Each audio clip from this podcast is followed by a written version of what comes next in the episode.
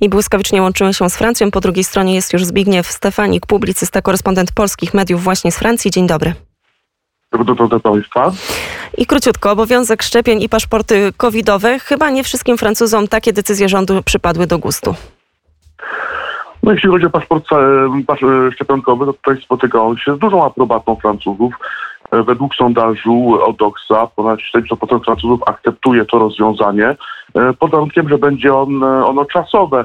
Zresztą sam rząd zapowiada, że będzie to rozwiązanie czasowe, które to będzie de facto uzależnione od wskaźników pandemicznych nad Sekwaną.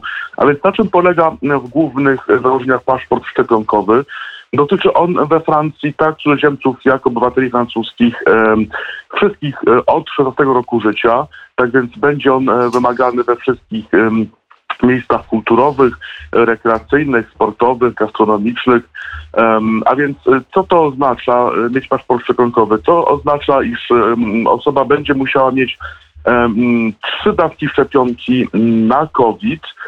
Tutaj już testy nie będą obowiązywały, znaczy nie będą akceptowane jako część paszportu szczepionkowego.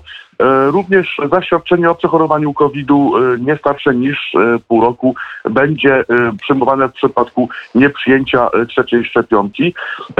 Jeśli chodzi o młodzież w wieku od 12 do 16 lat, ta grupa wiekowa będzie nadal korzystała z paszportu sanitarnego, czyli 2 dawki szczepionki na COVID plus ewentualnie zaświadczenie o przechorowaniu COVID-u. Pewna nowość, jeśli chodzi o paszport szczepionkowy, otóż paszport szczepionkowy będzie również wydawany warunkowo osobom, które zaszczepią się 1. dawką szczepionki na okres miesiąca. Jednak, żeby go utrzymać, będzie należało zaszczepić się miesiąc po 1. dawce 2. dawką, a 3. dawką miesiąc po przyjęciu 2. dawki. Paszport szczepionkowy jest przewidziany we Francji, przynajmniej na razie, do 31 lipca tego roku, jednakże rządzący sami wskazują na to, że tak naprawdę to wskaźniki pandemiczne będą regulowały jego długość trwania. Tak więc na tym etapie paszport szczepionkowy wszedł w życie dzisiaj. Dotyczy on, jak już mówiłem, wszystkich, zarówno cudzoziemców, jak obywateli francuskich. Pytanie jednak, na jaki okres czasu trwania jest on wprowadzony, ponieważ tego nie wiemy. I na te pytania będziemy starali się odpowiadać.